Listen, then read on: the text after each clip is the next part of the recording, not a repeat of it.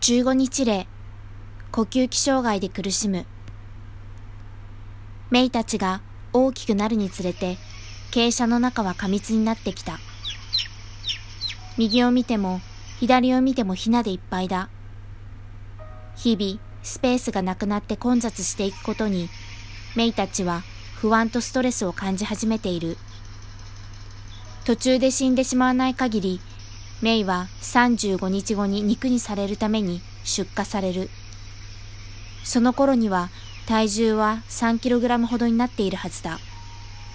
急激に太るように品種改良されてきたヒナは、あっという間に大きくなる。今の6倍もの大きさに育った出荷時には、傾斜の中は足の踏み場もない状態になるだろう。体重 508g。ブロイラーという品種。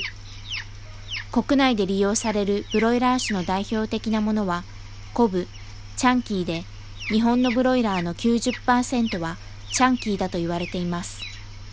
そのチャンキーを育種しているアビアジェン社の出している成績目標を見てみると、2007年に50日例のオスで 3634g であった体重が、2014年には 3851g、さらに2019年には 3989g に増大していることがわかります。